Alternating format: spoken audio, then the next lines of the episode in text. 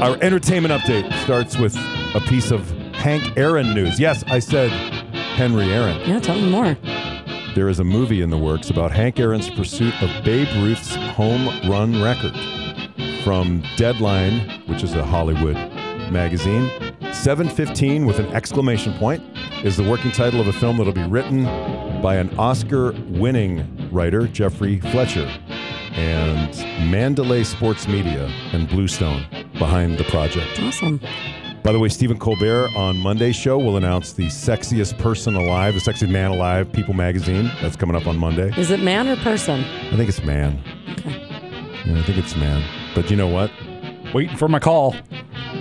We'll be waiting a while. Hey, Steve, what's up? All right, let's go to Mark Hamill. Mark Hamill says people still come up to him. Of course they do. yeah, it's Star and Wars. they want to talk about Star Wars.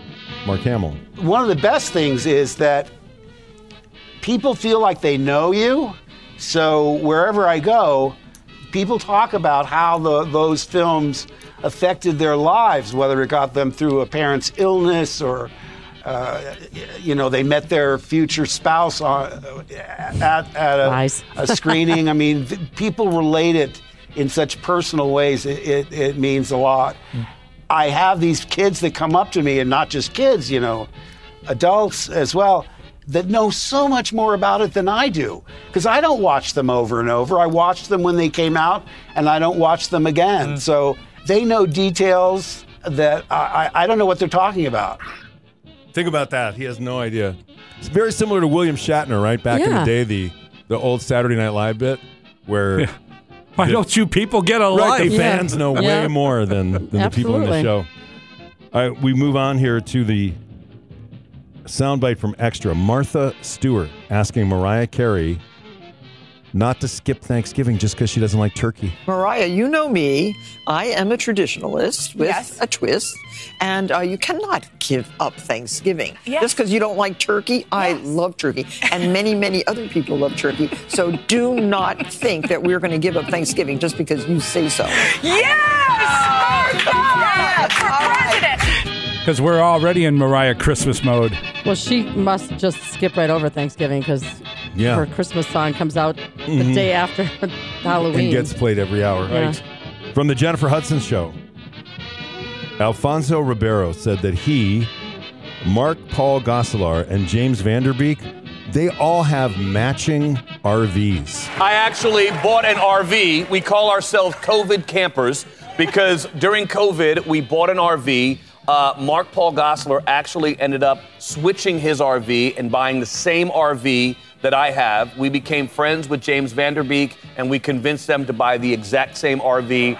So the three of us can literally go to an RV park anywhere in, in the country and we will roll up as tripsies. Okay, that's weird. All right, That's well- really weird. No, what's even weirder is the image I have in my head of all three of them in satin jackets with Buddy One, Buddy Two on it. That's their license plates on their RVs. They're all married, right?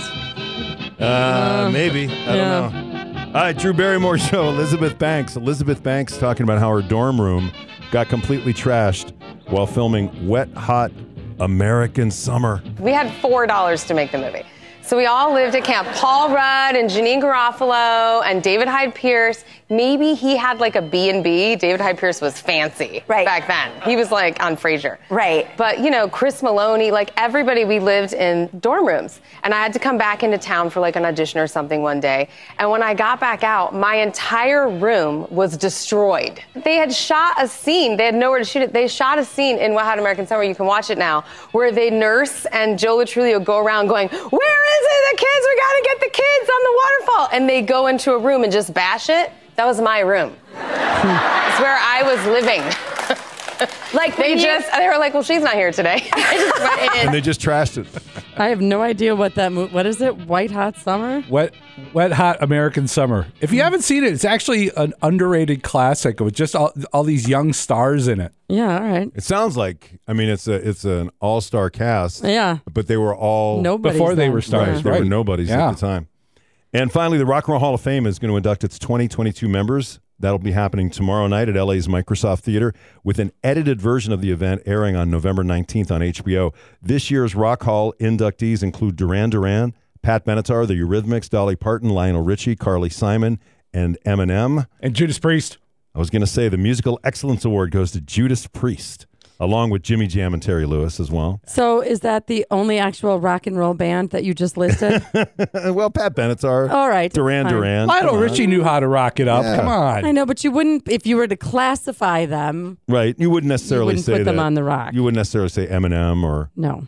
Carly Simon. I mean, what other genre would that be if not rock and roll? All right, I fine. I'll give Carly. During a recent chat with Forbes magazine, Rock Hall chairman John Sykes said the event this weekend will include appearances and inductions by John Mellencamp, Sheryl Crow, Alanis Morissette, Pink, Maren Morris, Bruce Springsteen, and The Edge will be there as well. Again, hmm. that's tomorrow night, and you'll be able to see it November 19th on HBO.